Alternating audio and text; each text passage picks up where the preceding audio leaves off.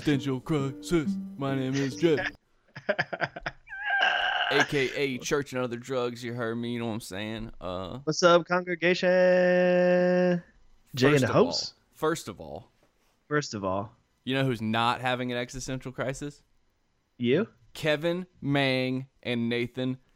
Buring. Yeah, that's my boys. Woo, woo, woo. our newest Patreons. Thanks, dudes. Uh, Yeah. Jay is gonna get right on sending you stickers. I am. We got to get them It's- made, people. Uh, They're in process. I did put in an order for shirts in all sizes though, so that should be here by like Christmas time. So I'll make a post. Um, I know Kevin. We is- should set up a Facebook shop. I think you can do that. Yeah, that's what I need to do. That's what I need to do. Uh, so what's your crisis? So I'm going through an existential crisis, congregation. I feel like um, a midlife crisis, perhaps, even though I'm turning 31 on Yeah. Saturday. Doesn't count. Here's the thing: I feel like I've lived enough life for a half a person. True. These are true. I, These are I like. I really, I really think I might have. Um, so I'm going through. So we talked. I don't know uh, if it was here or on our um, bonus episodes, which you can only get if you're a Patreon. So join our Patreon. But I talk a lot. I've been meditating a lot, right? and Mhm. I've been like going through this like uh period um to use some Christianese uh season. I've gone through a season of spiritual growth. Mm. And um I have like seven spot like I got four new sponsees all out of nowhere and like I it's things are a little hectic in my life. Um but so I feel but I feel more centered than I have in years, right? And I'm so here's my crisis. Driving to work I yesterday. feel more centered than I have in years. And here's, Here's my my crisis. crisis. Okay, go ahead. okay, so I'm driving to work yesterday. I have an hour long, almost an hour long commute to my office, right? Driving to work, and I'm thinking about my day. I've already uh, exercised and meditated, and I'm driving to work, and I'm like, I have so much shit to do, but not one thing I have to do fucking matters to Mm. anybody or to anything. Like, not, I'm not helping anybody at all. I like where this is going. So, so congregation who may not know, I'm a I'm a marketing executive. I'm a vi- I'm a vice president of a marketing agency. I do digital marketing. For a company called Enron. That's a deep cut for you millennials. I don't know. that was good. Yeah, that was thanks, good. thanks. Um, and so I'm like, hey, I'm getting this. I'm launching this new website, and we're doing this, and we're doing that, and like at the end of the day, everything that I do goes back to selling shit for other people, making other people a lot of money, right? Right. That's in in essence, that's my job. And um and it's great. I get to provide a really I have a really great working wage. I get to provide a great life for my family.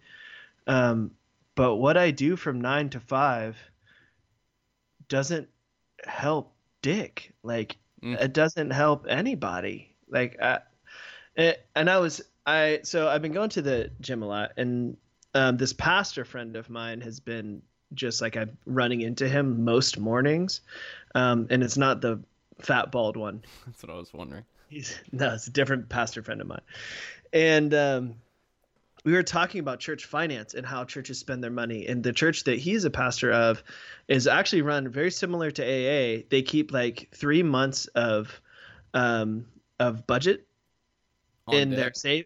Wait, uh, wait. their savings account, Wait, and they spend the, and they give the rest away. did you get a haircut? Um, a little while ago. Looks Does it look good. good? You look Looks good? good. Looks good. I I just got out of the shower and I didn't like do anything to it. That's what it is. It's good.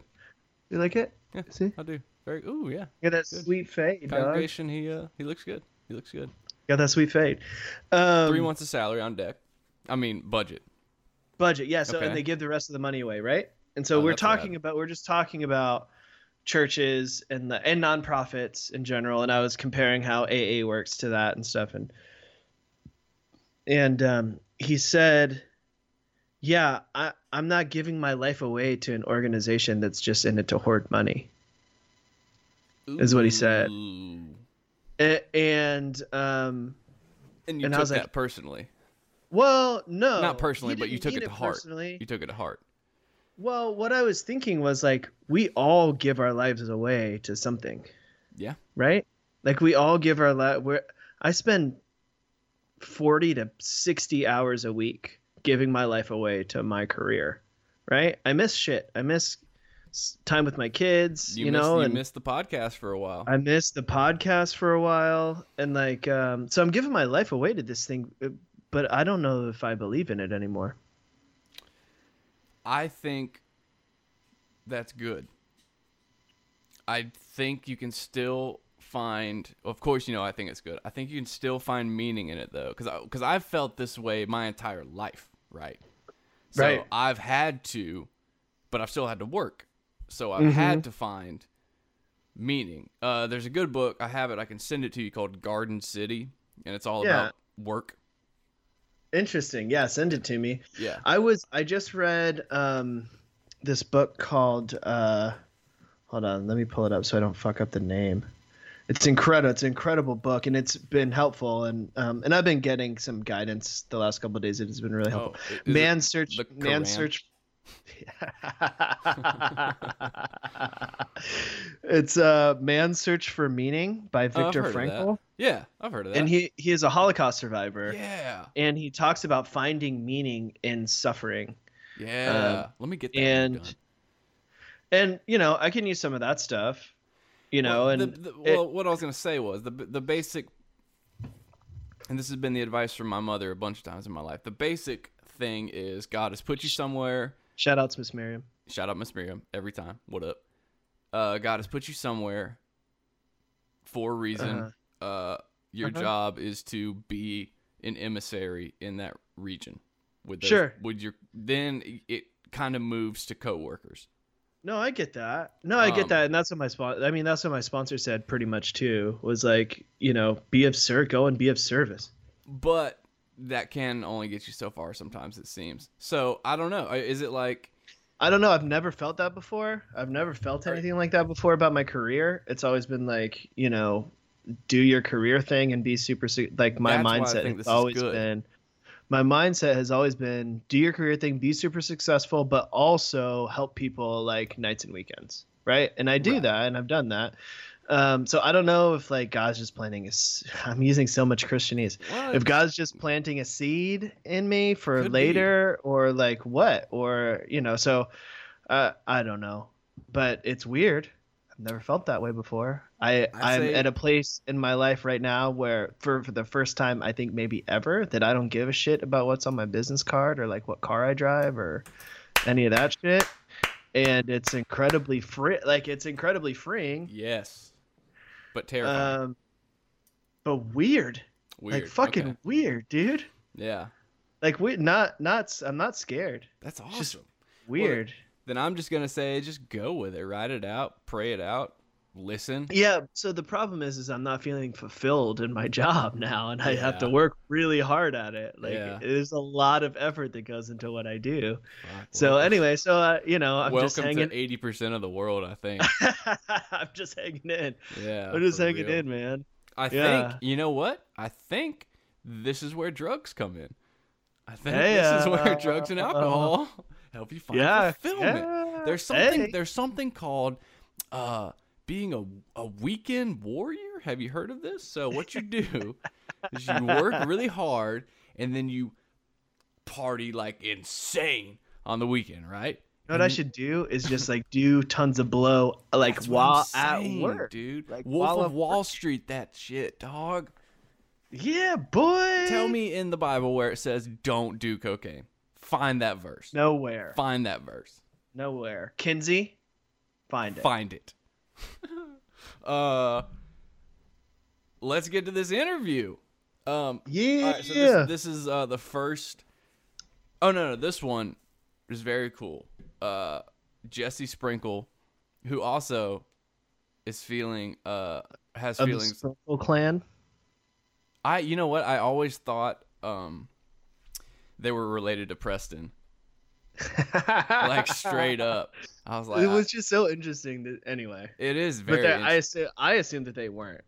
oh yeah. Well, uh, he's um the brother of Aaron Sprinkle, not kin to Preston Sprinkle. Uh, the drummer for he was the drummer for Demon Hunter, Dead Poetic.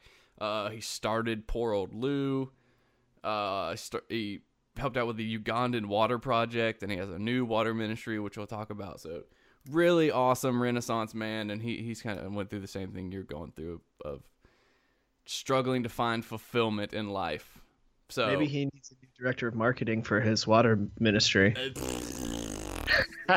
no, but y'all uh, show him some love and check this interview out.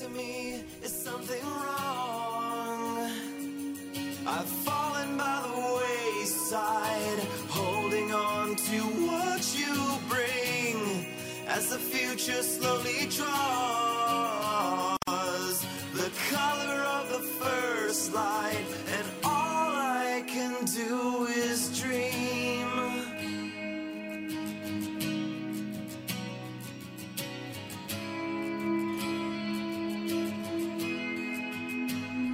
Just hit the old button there. The chords were Yeah. I was born. I was born a human. No. Yeah. Well, I mean, just starting with music. I mean, um, obviously, my brother's a huge part of it because we grew up together. and I've known him since I was a kid. Well- Um, what's the uh, what's the age gap there? um, just two years. He's uh, two years older than me, so I'm, Okay, I'm the little brother. you're you're the little brother. I'm I'm the little brother of a sister as well, so I I get that. So I've been. Uh, uh, I mean, I'll get this out of the way first. I mean, I've I've respected and looked up to my brother my whole life, and I always will. Um, and he's been a big part of my life. He, I, I have admitted that I'm kind of like the the little brother, and I and people kind of know him, and then eventually say, "Oh, you're related to Aaron," kind of a thing, which I do struggle with a little bit. That but- and I totally I totally like wanted to avoid that too. Like no, no, it's it's not.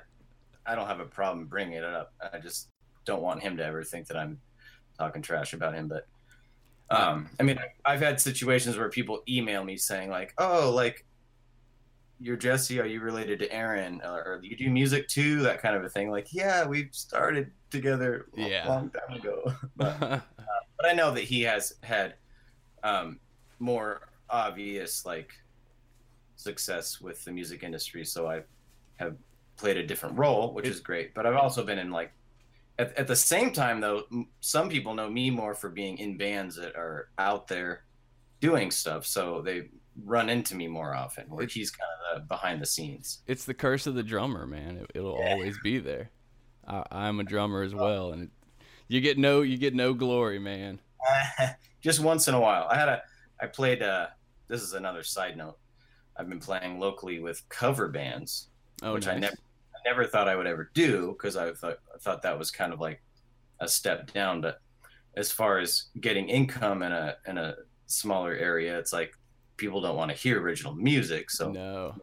I was playing in Syracuse this weekend and thinking that the singer was uh, the focus of the band. Somebody came up to me going, "Oh, I always look at the drummer," and I'm like, "Wow, that happens sometimes." but anyways, but not that great of a story. But I grew up. Uh, we were born and raised on an island outside of Seattle called Vashon, and uh, the band started really early. Uh, the fun note is that we had two singers when we were really young. One singer we kept for Poor Lu, and the other singer ended up being in a small group called Sunny Day Real Estate, which nobody's ever heard of. Kidding. No Um, way. Yeah, so Jeremy Enigk was the other singer, and Scott was the other singer. And this is when um, y'all were all like 13, 16. Yeah, I was. Oh gosh, I was. Yeah, I was 13. They were According to Wikipedia, you were 13. Yeah. So we decided to keep Scott, and then Jeremy was like, uh, which uh, we're all good now, of course. But um, it's I I'm like totally honored to have been a part of the early days with with Jeremy, and he's a an incredible musician. Y'all still keep in Uh, touch? Yeah, yeah, to a degree. He's, Yeah. he's difficult to uh, stay in touch with on a regular basis because Oh. he's young. um, but which I was just talking to my friend the other day about. I wish I could hang out with him more often. But um, so we we kept doing Poor Lu. I got signed when I was 16. The other guys were 18. So I I actually dropped out of high school to be in Poor Lu Wow. which most parents would not be a fan of, but my parents being like musically oriented were like, "That's great, go for it." Oh, that's really so, cool. so when I tell uh, aspiring musicians that story, they go back to their parents, and their parents come to me saying, "Did you tell my kid to drop out of school?" And I say, "No." um, so we started touring and doing records, and then, oh gosh, not not too many years later is when we decided to disband. I can't even remember how it happened exactly because um, Matt uh, Carter interviewed me recently about band breakups for a Tooth and Nail podcast, and I honestly couldn't even remember how Lu broke up. Like he wanted like the juicy details, and I was like, "Well, we broke up, and then I moved to New York." Like I It's couldn't really. very very uneventful. Yeah, yeah. he was like, I wanted more than that. Um, maybe I blocked out memories. I don't know. but at that time, I had gotten engaged, and then I moved to New York, and my wife is from this area, and uh, was in college, so I decided to to honor that. And then I've been out here for you know about half of my life now. So How so? How old were you that. when you got married? I was 20. Oh wow. So that's like so. How, how old are you now? I am so, so, so, so, Exactly. something like That. Well, that's awesome. Uh, I'm. I'm 41 now, actually. Dude, that's awesome. That's uh, you don't hear about that much. These I just got married, just had our year. So, Oh, the babies! dude, I know. You got ferrets and everything. Yeah, we got two ferrets and two cats, which uh, you know, we'll, w kids are coming, man. But do you have any kids? I have five. Well, then you have some kids. I So you're a Uh, fan. Yep. Uh, my uh, youngest's birthday is today. I mentioned that he's uh, six, and then I have a nine-year-old son. So I, the, the the youngest two are are boys, and then I have twelve-year-old, fifteen-year-old, and almost nineteen-year-old daughters. Whew. Yeah, pretty soon I'll have three teenage daughters in my house, and it's going to be insane. Uh, I will pray for you. I need that I will absolutely pray for you. so, so you seem surprised. Not surprisingly, you seem very well rounded for a thirteen-year-old kid that got signed to a band and toured. You know, you know what I mean. Like there. So were there some the pitfalls that like you missed, or like what? What was like? I don't know. What was the environment touring like back then? um, never heard anybody call me well-rounded, but. Uh, Um, it's- No, I. Well, the funny thing is, uh, if, I mean, if we're talking about just like life struggles, I I skipped all of the uh, teenage rebellion, all that kind of stuff. I just was busy doing stuff. I mean, I wasn't I wasn't better than anybody else. I uh, just was busy, you know. So uh, the the problems that came in my life were later, which I don't I don't know how much I want to talk about it, but um, hey, we go more kind of. What's that? We do deep dives, man. So there's nothing off limit. We've talked about some pretty uh heavy stuff, but it's up to you. Yeah, yeah.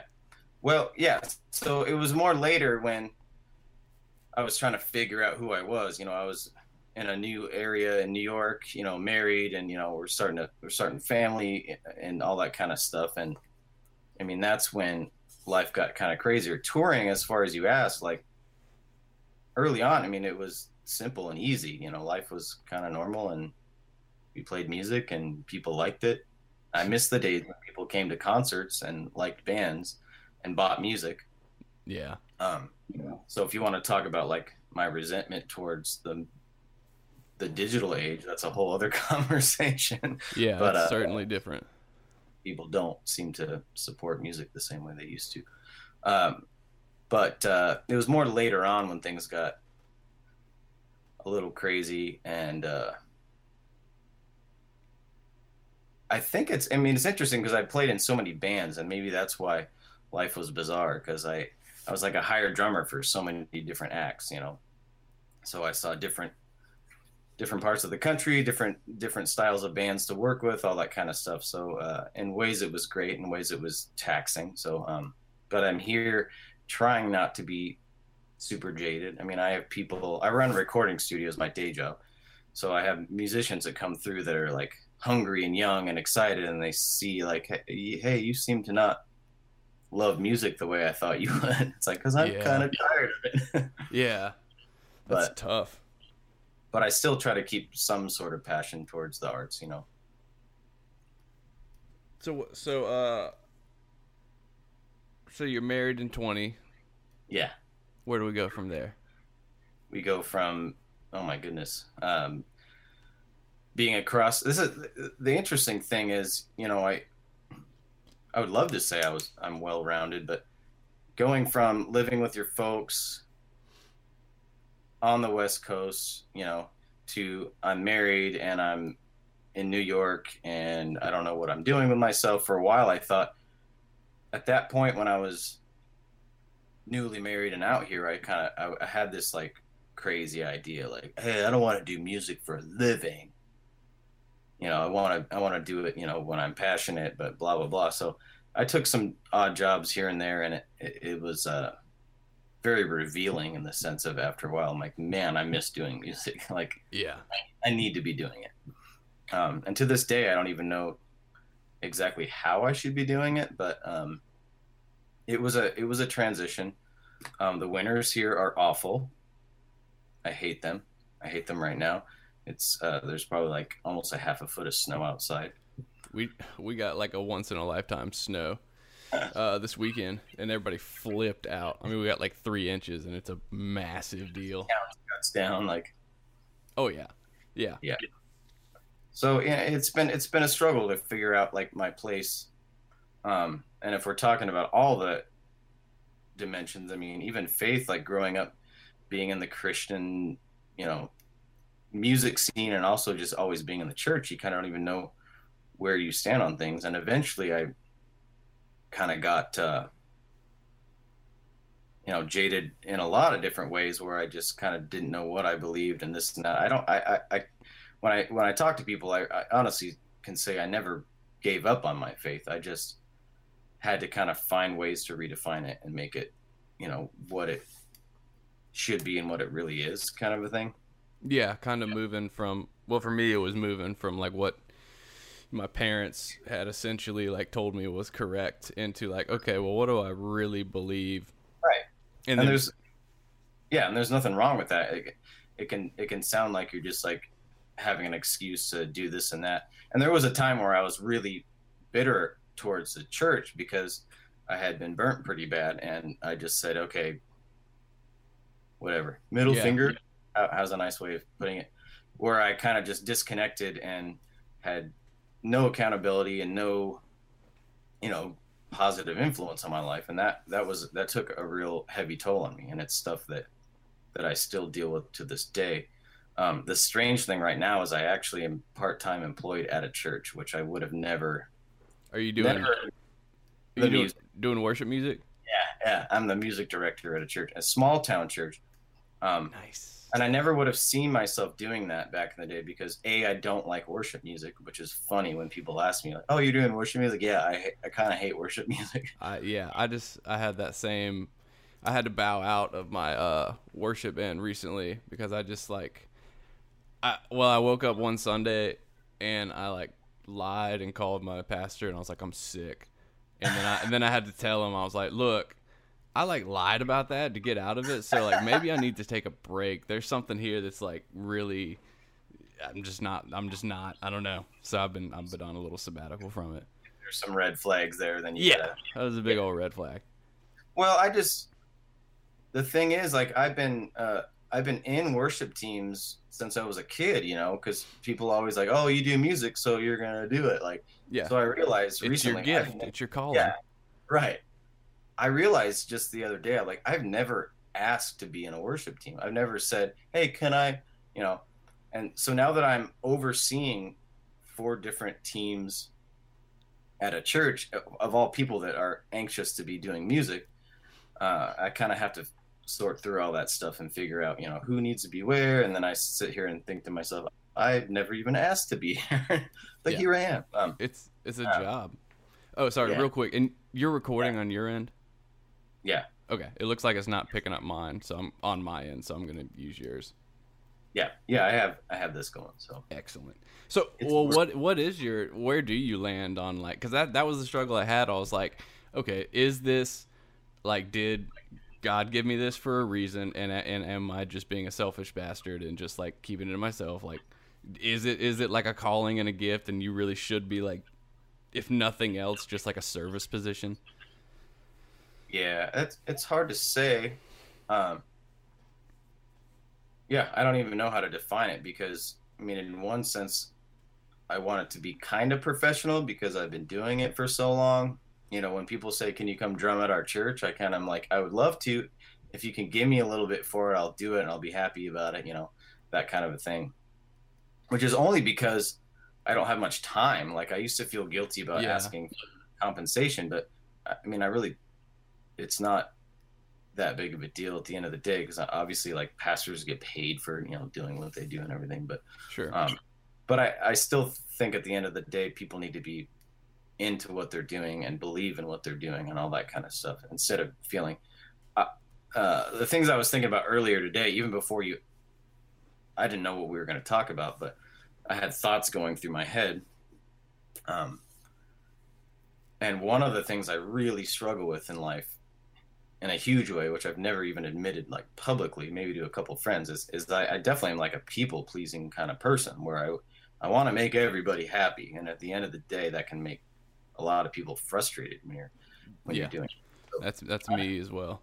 Trying to find that balance, I mean, of being genuine and caring, but also just realistic is is is terrifying for me. Like it's it's literally something that has drawn it's brought me to you know areas of needing to medicate and things like that. You know because i guess the phrase that came to mind today is that you know even well-intentioned you know people with giving spirits and even honest uh, spirits can find themselves being very uh, insincere a lot of times because they're trying to just be nice to everybody so Yeah, you can really you can only do you can only do so much. That that was like uh that was like the biggest advice I took recently. It was like you just really got to learn to say no cuz especially in um in AA like Alcoholics Anonymous like a big thing is service work and you got to do this that and the other and like I was doing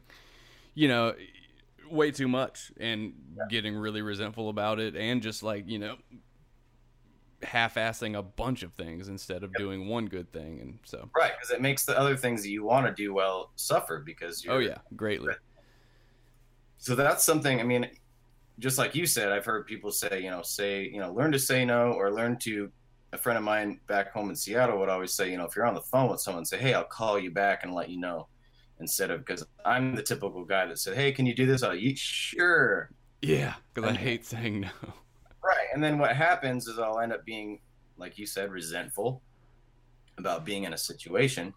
And then there you're stuck, uh, kind of feeling like you're lying to people in a way. Mm. Um, so that's something I'm, I'm trying to wrap my head around and get better at. But Was was was part of part of the uh, jading? Did it have to do with like because you played in what like Dead Poetic, Demon Hunter? Was it that side of the? Because that was like the that was what I grew up. Um, like the first show I went to was Beloved, I think, way back when. So that was the era I kind of uh, Would- grew up in the the Christian hardcore heyday. I'll call Yeah. it. Yeah. Um, and then it, it like really bummed me out recently. Like you know, starting it's been talked about a, a ton, but starting with Dave David Bazan and then uh the dudes from Zao, just like really, I was like, it was like losing people off my baseball team. I was like, oh, Yeah. like what's going on here? Like, like they don't believe in anything anymore. I know. Like, well, Yeah. I mean, did you experience any of that kind of jading? Was there anything in Oh, that absolutely. world that just really turned you off? yeah i i totally relate with all those guys like when when Dave started, I mean, I grew up with Dave. I've known him since I was a kid. Well, thirteen, whatever. Um, Yeah, and those are definitely a kid. I completely agree with. Like when he was like seeing Cornerstone and they're selling Jesus and this and that. Like, dude, I totally agree with it, but I don't know if that's enough to make me just abandon my faith because people are douchebags. Like, you know, For sure. That's that's, a, that's an age old issue of you know sticking with your convictions despite you know other people. But the the industry definitely did. Um, make those things come up in me. And and i mean if you're talking about program related stuff it's like i need to deal with my side of the street. Um, instead of Oh. blaming, blaming other people for you know my my issues. So there's there are things that i've been responsible for talking step four kind of stuff. Um My man knows, my- knows some step work, huh? well a little bit. Not i'm not great at it but um but there's things that i have to eventually realize that were um were my fault you know even though i have a lot of ammunition where i could say this person did Mm. that and this person did that you know um so i mean this is stuff i've never really said to anyone outside of a closed conversation but um you know, I have a, I have a lot of resentment towards certain experiences, like the Demon Hunter experience. They were good friends of mine. I felt, and then I immediately felt like they were just business guys that just were bottom line, like this and this and this benefits them, and then I felt rejected and I felt unappreciated, and then there you go Tossed and aside. then there's yeah that kind of a thing so um i moved to new york when i was you know playing with them in seattle so that i mean that's it was a natural progression that just happened in a way but um i never really felt like i was appreciated for what i was doing and there were things that i'm sure that i was responsible for um that weren't the best or whatever. So I need to I need to deal with that. I mean, that's kind of yeah. part that I don't really say to a lot of people. But but lot the, of but the business side of the industry was back to your original question was very frustrating and very disappointing and very discouraging. So well, and and- then- yeah. uh is this stuff well obviously i mean so this is what like how far removed are you from this stuff year wise or actually like emotionally speaking. well well emotionally i know but year i'm trying to think year wise um man it's been 15 years since i played with demon hunter. And then dead poetic the cool the cool thing is that dead poetic came right when i was exiting demon hunter. And that so demon hunter uh just to speak factually and not emotionally was not really a band. It was a couple guys that ran an outfit Mm. um that was a i would say a product in some way so uh i was never on the contract for Mm. those records so um, even if they sold a, a few hundred thousand records, that was all going to them. Which I would think, as a emotionally driven person, that I would uh, give somebody some benefits from that if I if they were helping my album sound great. sure Um, aside from that, uh, I, I moved on to, to Dead Poetic, which was much more of a friendship, uh, active, uh, healthy band situation. So that only ended strangely because the singer Brandon um, had recently been married, and I was kind of not wanting to tour as much. So me and him were both the guys that turned down one of the tours, which was our one of our biggest tours. Uh, and then the label was pissed and blah blah blah. And then it took a while for us to even repair relationships with the other few guys. But it was still a very cool band, and we and it was it was more like a real band. Is what I'm saying. yeah We all contributed. We all were even even partners and members, that kind of a thing. So that was a great experience, and to this day, I still cherish those memories. And you know, me and Dusty are, even though we don't, we're still very good friends. Um, So that was great, but it's just been you know lately is a whole different side of the industry. So I try not to hold on to too much of that baggage, but it's there. Well, what do you mean? What's that? The whole nother side of the industry. Well, now I'm just I, I, I run a studio Oh, like you're in a whole nother. It works with uh, more just. I mean, for instance, today I recorded a guy that's never been in a studio. So Oh, nice. so if I'm comparing like my side of the work with my brothers, like he's working with industry savvy bands, you know, that are on labels that have, you know, huge fan bases, and he has to produce, you know, hits for people, you know. Whereas I work with people that are like, I've never been in a studio, so what do I do? you know, which I love that. I really do yeah. and I like the I like the contrast that you know me and him just put out an album that is uh, has been you know greatly received by people, and it's like this quasi high profile, even though we're not on a label. We can have that side of the spectrum, and then I can work with a guy that's never been in a studio before. So it's to me that's exciting, but Yeah, that is pretty rad. So I like that. So uh, going back to kind of the faith question is like, so what do you, what do you, what do you think separates someone like you who, because it's like everyone of it seems like you're gonna get to one of these moments where it's like you either ditch or you you you either cash out or you go all in, right? Right. So like, is it just you believed harder? Was it like did you have some spiritual experiences, or it was just a slow grind of, of just a evolving relationship? Or I would lean more towards the slow grind. I don't I don't have like a incredible story. Um, I've seen.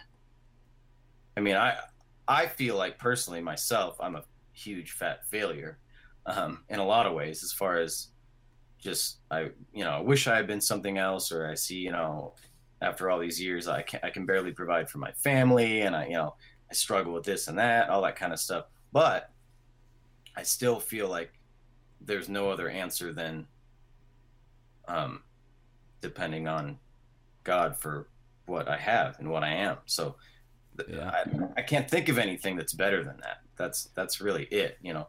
And and, and if we're talking program higher power stuff, you know, like there's obviously you know people come into that situation. I talk to people that are complete either atheists or don't have any faith, and then they finally have to you know realize that there's something out there bigger than them, and that's really I mean, not to get really vague and hokey pokey, but I can't bring myself to ever believe that there's like, as far as being an atheist, that there's just nothing out there. Like, because it's No. just there's too much beauty in the world. I mean, as a as a photographer and a musician, like I just like the world just is exciting and beautiful. So there's no way that's an accident.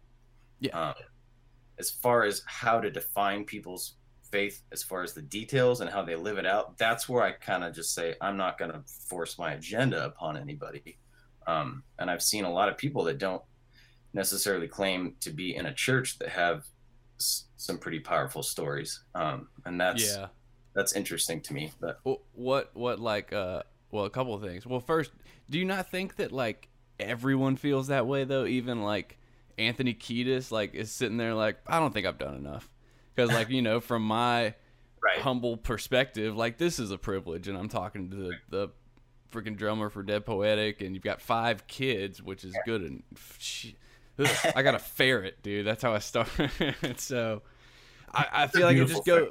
It is. Ah, she's lovely. I, I feel like it goes like that all the way up the ladder, and I think I think you nailed it when you said it's, it's just like at the end of the day, it's it's got to be God that Yeah. you look to for the because that's what I, you know, I tried, you know, I tried to find it in heroin and cocaine and chicks, you know, Yeah. uh, it's not there either. So yeah it's Um, not i do believe it's not anywhere that that we try to to find it but well that's the cool segue to um that's the cool segue to africa for Yeah. me because it africa didn't like save me or whatever but it it brought a cool new light to so what happened the reason i got involved there is one of my clients who was recording albums here said, "Hey, we're starting this thing in Uganda, um, and we want you to go."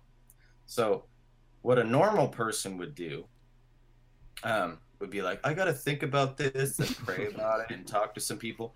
It was one of those just light bulbs that went off. Like I've been wanting something more. I've been wanting to do something more with my music and with my talents or with whatever my passions are and it was just like it clicked. I was like, yeah, I, I just said yes. I didn't I didn't say I got to get back to you, and and I did it completely like in my normal fashion, like not thinking through the details. Like I didn't know really where Uganda was or what it was or what was there. um, I had to look it up and find out like where the heck is it? It's over by Kenya.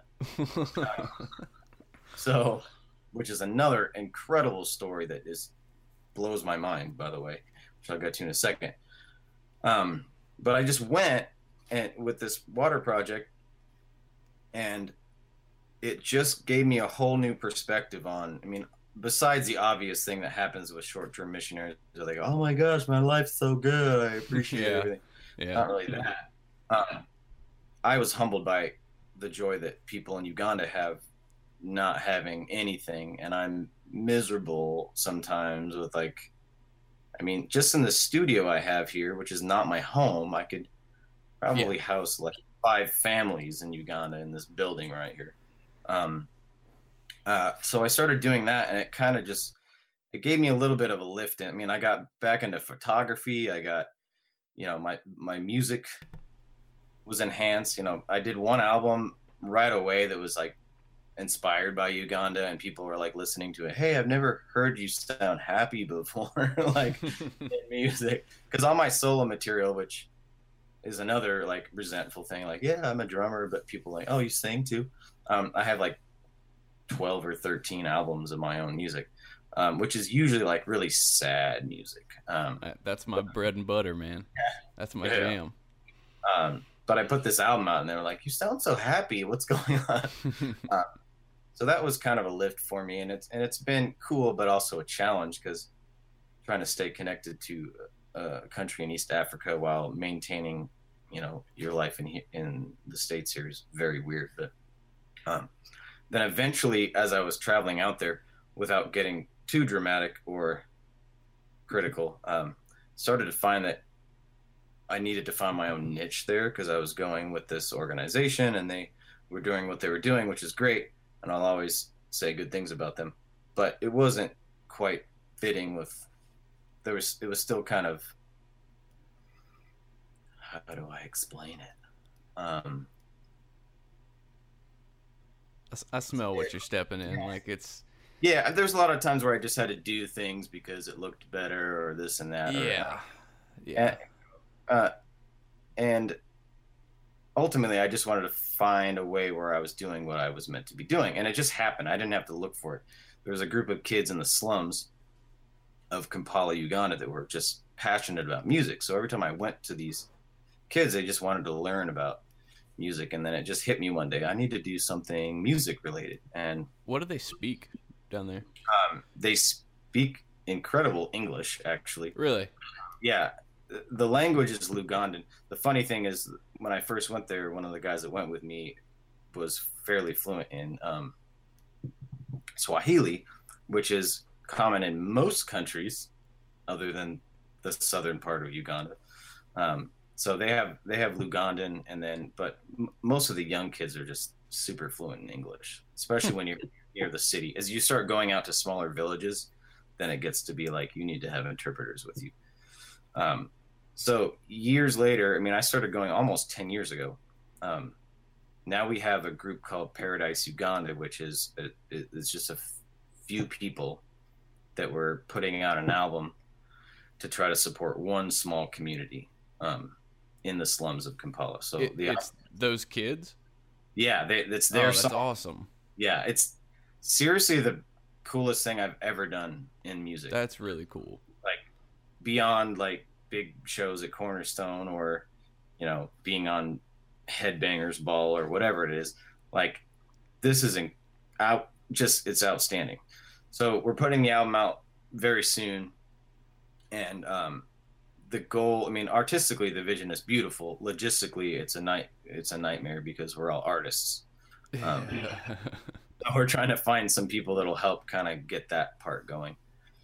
Uh, and what was happening with the trips when I was with the water project is we would go out there. You know, they're putting water tanks in villages, which is amazing and it's super important. But they they would overbook our trips, and we you know go to village after village after village, and you know African culture is like they want to bring you in and spend time with you. So we get to know people and then we just move on. And it just broke my heart. Mm. So the last couple of trips I've done to, to Uganda, we stay in that one area and we develop those relationships and get to know those people. Because I started to feel terrible that we were just, okay, I'm in your country. yeah, I went across the world and I don't get to spend time with you. yeah, it's it's um, the very like stereotypically American thing to do.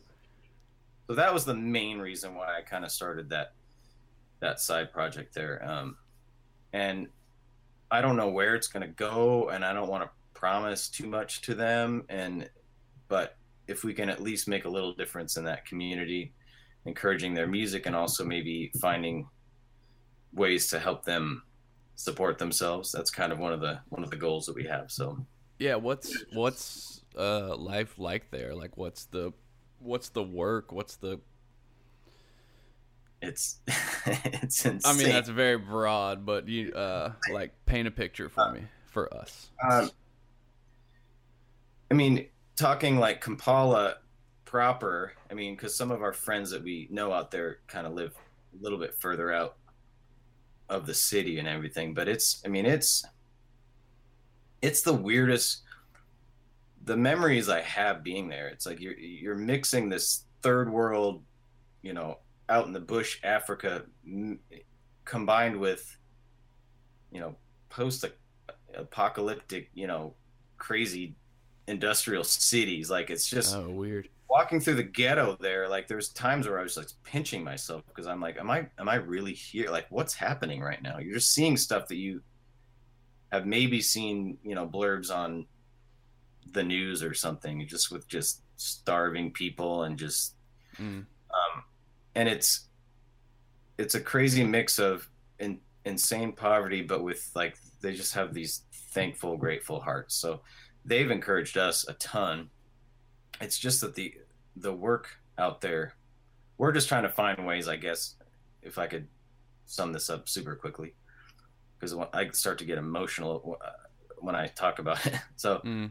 um, is if we can just find a few different vocations for people where they can start to do little businesses. Because i mean for us we all have a computer we all have a lawnmower we all have a car and this and that but all of those things out in uganda can be jobs for people. So if somebody had a lawnmower they could be doing landscaping. If someone had a computer they could be doing some computer job. If they had a car which is crazy um, they could be driving people around making money. So but these are all things that we just have as a luxury um, we have friends that make shoes you know there's a lot of jewelry making that actually helps. We have friends that make jewelry that we buy from them bring back and we sell to benefit the cause kind of a thing. But um but for instance like the the one while our paradise uganda thing is still developing there's one house that we're supporting. Like when I, when people come up to me say hey how can i help out there? Yeah, that was my question. I want to give people like a concrete thing instead of saying, "Hey, we got this idea that's developing that may not, you know, come to anything soon." Um, a friend of mine has a home for, you know, ex street kids. That she is like seriously the most badass human being I've ever met. Like she's from Indiana or something. I think she's from Indiana, and she just moved out there and she runs this house with all boys that Oh, were wow. crazy straight street kids. So the kids that are of school age, they help them go to school, and the kids that are out of school, um, she helps them get jobs and all that kind of stuff. But she has dealt with some stuff that we can't. I mean, I mean like PTSD kind of crap. Like it's it's insane. Like Yeah. um, so that's the thing. Like whenever we get donations for Africa or we have you know tithe money or something, we're like, hey, we're sending it to Amanda's house. um, which I'll send you that information. You'll you'll love what they're doing. Yeah, please do. We'll uh we'll post it for sure. Yeah, it's I just I can't even say how much I love what she's doing. So and, and of course Christmas time coming, I'm just like uh, we got to send something over for them because it's it's a fun time to say, hey, we love you. We haven't forgotten. Yeah. Um, and, and when we went there, I brought my wife there for the first time um, last December. So it's been it's been a year, which feels like two months, but um, and there's a ministry in Rochester that specifically gets guitars for like uh, you know poverty needy kind of areas around the world. And they just said hey here's a guitar. Bring it with you to, to uganda. So we didn't know what we were doing with it and i and i had just met this girl. So we went to her house saying you know do you guys need a guitar? She's like yeah ours just broke like a month ago and we've got three boys that are trying to learn guitar. And i'm like well that's, Oh, that's weird. Yeah. strange coincidence is what we say.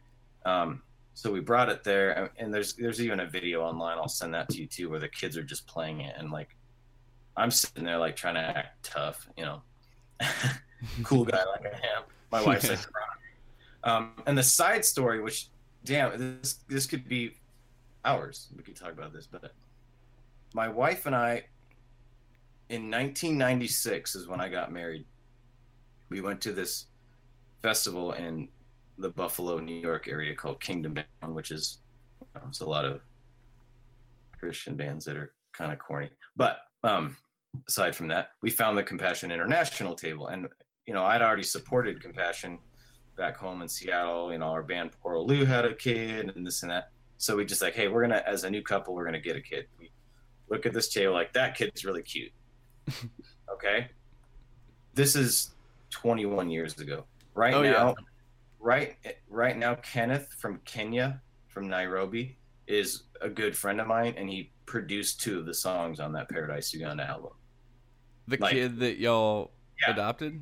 Insane Wow. so and he was with us at that house when we brought the guitar to those people because he went over from Wow. kenya to uganda to meet my wife for the first time because i've hung out with him a couple times and he's a talented like singer photographer all this kind of stuff and and he would write us letters like years ago saying i want you know i want to do music like my daddy jesse and i'm just like okay Oh man. now we're like friends and working together like i've had people say that needs to be in like a compassion international you know, like, yeah, that's because I I I because I thought the story was gonna go like you found out your money was just wasted or something. That is No. not where I expected I that to turn. That's incredible. and in a way and in a way yes i mean i i've had really blunt conversations with uh cole may is his name um and he said you know the system itself is not that great but he said i thank god that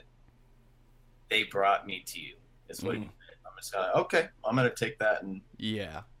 go with it Yeah.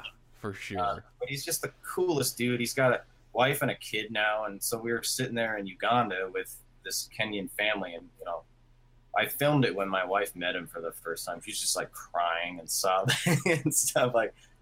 But um, I don't know. Maybe it could encourage people because there is a lot of skepticism about supporting kids like that, or you know, missions and things. like You know, I can say you can find problems with anything, but if if you just Yeah. decide to be take the positive spin on it, Well, I, th- I think it's just there has been, um,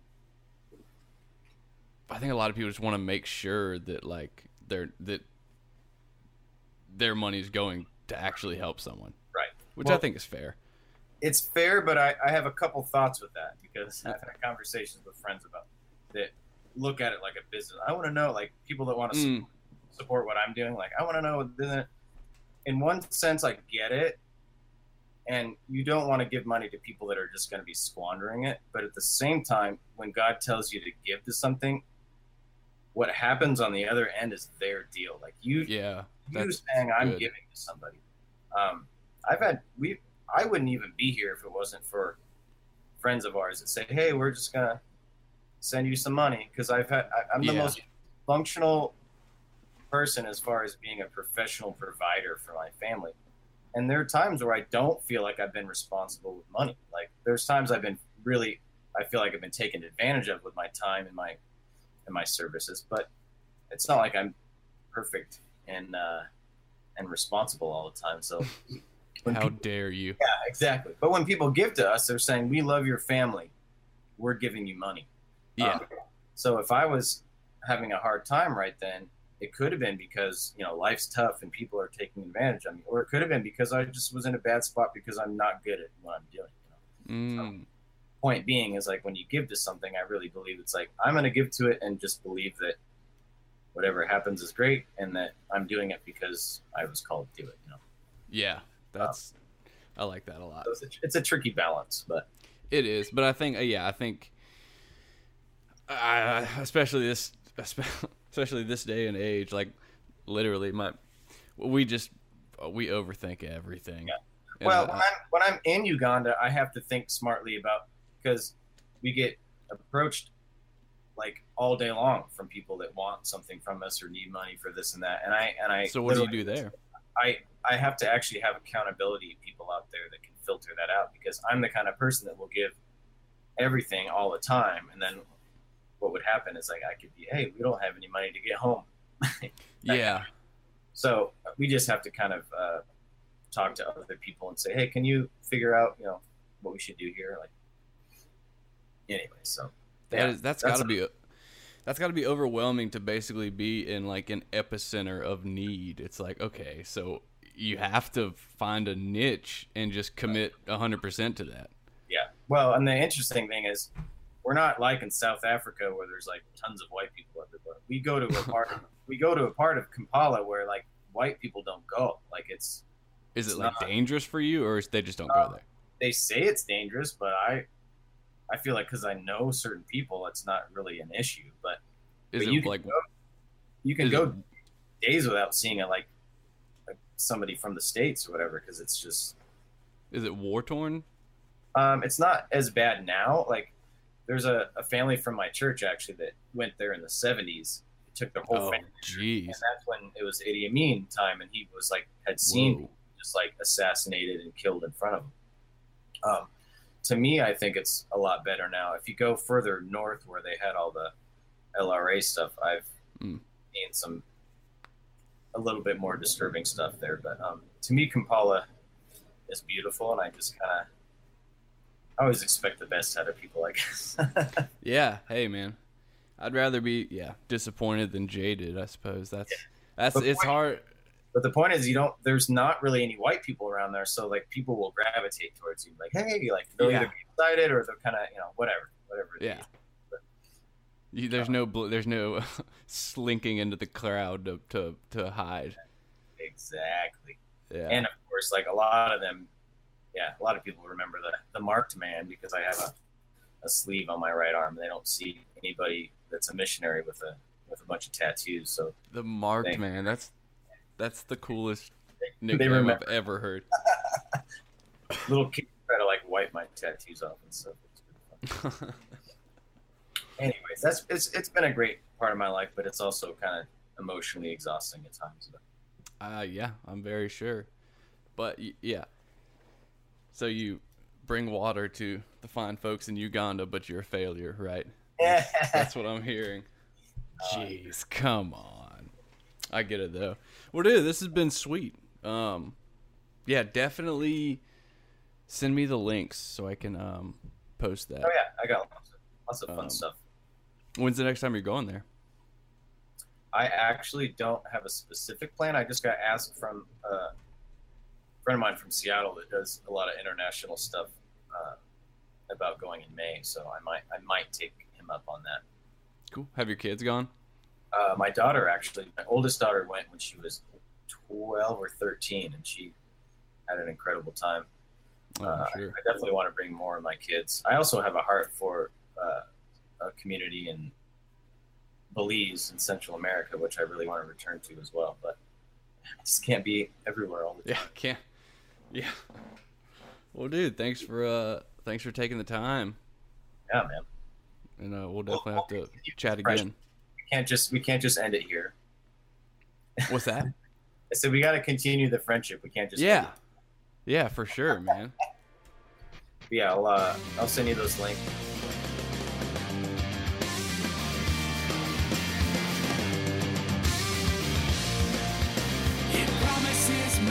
She promises you'll never be cold. The words are such as to turn you until you are sold. In walking this ride and running the ground where we know. Every light's gone dim in the light of this sin.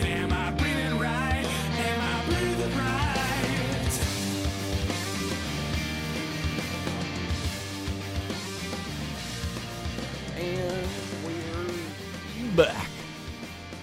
It's weird. It made me feel uncomfortable a little. Back. and we're back. Uh, back. Uh, today on NPR. So Yes, Chad. I got some good today. I learned. Well, this isn't even today. I learned, but did you see that a fucking UN official went to Alabama and on like a uh uh. Did you see this? Your face says you didn't. No. Oh my god. I'm I so I'm not really connected anymore. Oh, I've that's so good. I'm officially like unconnected or tried to. damn. I need to do that. I'm worse than ever. We we really need to. Anyway, Yeah. Uh, so well yeah we'll talk about it um a UN official went to Alabama and says it's Uh-huh. the worst poverty he's seen in the developing world like so it's basically like the world sent an emissary to Alabama to be like yo y'all are fucked up. Come on to South Carolina then, and did you or Louisiana. I did, did you know? This is what's funny. I didn't know in the this. Deep South, there's some oh like Yeah, holes in the yeah, yeah, floor, yeah, but- dirt floor, poor Well, people. what kind of brought it up was there was like a hookworm outbreak, and what's interesting is hookworms are most likely, you know, the the big Southern joke is that everyone's inbred and stupid and slack-jawed because they're inbred. In reality, it was most likely because of hookworms that literally that literally like make you dumb. Interesting. Yeah. From the water, Yeah. from bad water. That interesting? interesting. Yeah. That's fascinating. Uh, also, um, disclaimer: inbreeding is still really, really bad, Yes. and you will make really awful babies. Correct. Uh, correct. Which reminds me, I'm going. uh, You come, you coming back to South Carolina, or are you gonna make a South Carolina joke? No, I was gonna make a inbreeding joke, but I I digressed. Okay, well, For- moving on. I, I chose the high road. Uh, you know why go across the street when you can go across the hall? You know what I'm saying? But uh, hey, hey, um, so awkward. It is. Uh no, but speaking of being connected, so I like I've been on the internet so much, but we did our 12 we got me and my friends every year get our Christmas pictures taken at JC Penney in like really ridiculous glamour I shots. really, I look forward to it every year. They're great. And I'm also really jealous that I'm not in them. If we can be honest with each well, we can try one year. So Can you guys just Photoshop me into it? that would be even better. Like really terribly would be the way to yes, do it. please. Um, but what happened this year was Imgur freaking reposted our shit on Mm-hmm. Facebook, which is which you know, it. You're internet famous again. I'm internet famous again, dude. It it made me feel like really How many high, people? like how, which is how bad. many? How many strangers on the street did you tell and show? lots, a lot. like my work found them, which was hilarious. Nuh-uh. Like like just by act, like they just stumbled upon them. It was, it was That's funny. so funny. um. Because you work with some of the you work with some of the dudes, right?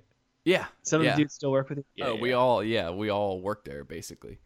Mhm. Pretty much all of us. we work at the same fucking place. It's hilarious.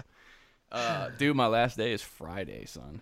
Oh shit! Ugh, Making happening. the move, making the No, man. move. That's crazy. It's really It's a new chapter. Yeah. Uh, so How do you grad- feel? Yeah. How do you feel about that? Well, yeah, good. I mean, just nervous, you know, good. But I was gonna say congregation. So, um, I had my graduation ceremony for drug school, and they they had this dude, uh, Don Hidalgo is his name, which is awesome. That's just awesome. Uh, he was the super I thought you were gonna guy. say dong. No, dude. Don Hidalgo. Uh, he was the I'm calling him super old dude, and he was the dude giving the keynote address or whatever, commencement address. And I was Uh-huh. like, ugh, this dude's like old. What is he gonna say? He he literally looked like a a, sti- Uh, a stiff You were, breeze. dis- you were disgusting, sir. I'm a, dude. I'm a judging machine. You're an ageist. Uh, yeah, absolutely. Uh, All people are Disgusting. and this dude, this dude was the first licensed addiction counselor in Louisiana. He it, he shit. like he's the one the governors call when they need like uh drug advice. Like he's been a, like been a watch. He's just this crazy accomplished guy. Like for He's the drug one that the governors call when they need a script. no negative, sir. he would take offense to that joke. All right, he would. I thought that was really funny. I don't know, maybe just me. You're All right, offending tough crowd. Hidalgo. Tough crowd. Uh, but he said something that was just very cool and um, something that Hit I've me. always thought, but it was cool that he said it. He was just telling this story about an encounter he had with a priest early, way back in the whatever 30s or 40s or 50s or whatever. he he really is like seriously old. Uh, and back then people didn't understand alcoholism or didn't understand Uh-huh. what a counselor was and a Sure. priest came up to him and says i'm really uh excited about like your ministry and so he was like ministry what are you talking about he's like that's exactly what what this is a, a ministry Mm-hmm. and so and, and he went was like and that's what i'm relaying to y'all is like this is a ministry and like this is a calling and not every it was just real like oh shit like hell yeah like let's go do this Yeah, it was yeah, really yeah. cool moment i was like wow It takes a special kind of person to be a drug and alcohol. ca- I mean, you have to talk about patience, bro, and like being on the firing lines and seeing just tragic shit all the time. Yeah. Um, everybody, so congregants who aren't in recovery, everybody like when they get 90 days is going to be a drug counselor. Every single person that gets sober, they get 90 days. Like I'm going to give my life and be a drug counselor. yeah And then nobody actually does it. no nobody does nobody it. does it because it's like it's, it's heart fucking work yeah and, And it's and it's it's like it's emotionally taxing um, the burnout rate is through the roof. Yeah. Uh, most people don't last more than a year doing it. A lot of people that are in recovery that become drug and alcohol counselors relapse. Um, so you know no pressure jed. Yeah exactly. Jeez. No, but I'm excited. So I'll just, you know, I'll just throw this out there. If anybody out there is the praying type, just you know, remember, remember your your favorite co-host is that's right changing careers. that's right i'm the i'm the host and you're the co-host remember okay, that fine. i'm batman and you're robin Fine. Did you know they used to stop f- the original Batman with like Adam West? uh-huh Um, the really like the weird 60s one It's yes, weird. yes. They would have to stop filming frequently because Burt Ward, the guy that played Robin, would pop an erection, and in his costume, it was like it Super falling obvi. out. Yeah, so they would have to stop filming. I was actually gonna. I was actually gonna guess that. Not that. I was. Gonna, I was gonna guess somebody got an erection. I didn't know who it was, but Yeah. somebody is getting an erection. Hilarious. That's Uh, so funny. So in the official today, I learned though this one is just for you, Jay. Today I Today learned. I. Um, during the Cold War, Uh-huh. Ronald Reagan and Mhm. uh, who was it? I call him the Gorbachev. Sorry, Ronald Reagan and Gorbachev agreed to pause the Cold War in the Mhm. event of an alien invasion. What? So That's crazy. yeah. That's cray. So this is the quote as Jimmy Orr reported for the Christian Science Monitor. Shultz was talking about the Lake Geneva summit and mentioned the two leaders ducked out of a meeting to take a walk to a nearby cabin. From the fireside house, President Reagan suddenly this is Gorbachev talking. From the mm-hmm. fireside house, President Reagan suddenly said to me, "What would you do if the United States were suddenly attacked by someone from outer space? Would you help us?" I said, "No doubt about it." He said, "We too." So that's interesting. Gorbachev said to much laughter. Like That's so dope though. They basically How like, many okay, okay. bourbons happened before that? How many what? Yeah. How many bourbons happened before that? Probably a ton. But that's it's so funny. It's like, listen, I will nuke you, but if I see Except an alien, like aliens. time out. Time's out. Timey's outsies. and like, after we, Car Game yeah, exact. Alien. Alien. Time out. Okay, time in. Game on. Oh man. Um and this one's just adorable. In Switzerland, it is illegal to have guinea pigs alone because they get lonely. Totes adorbs. It's illegal. Like good job, Switzerland. You have delicious chocolate They're, and your like- guinea pigs are so happy. They're the most fuzzy, feel good country on the planet.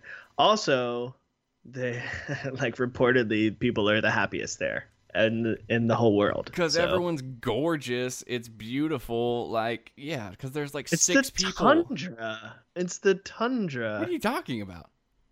Switzerland? Switzerland is beautiful. It's green. That's where Party Hitler is. Doots, doots, doots, doo, doo, doots. oh, you thought I you thought I went away? It is I, Party Hitler. I ran to Switzerland to eat all the chocolate. and ja, me and the Swiss government. I've been meaning to, to bring back Party Hitler, which I realize though, like if, Congregation. if you don't yeah, have Patreon, that was on a bonus episode. Yeah, you're not we get that. so um we came we actually found proof that Hitler is still alive in South America and he's just a giant raver. yeah, he runs he runs a uh, And he a now dis- goes by discotheque. Party Hitler. Party Hitler. yes, Queen. oh man. All right, that's a good one to end on.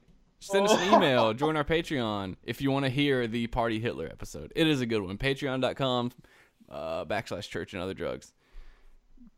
Just send us an email. church and other drugs. Send us an email. It's me, a Party Hitler. It's me, a Party Hitler. Goodbye.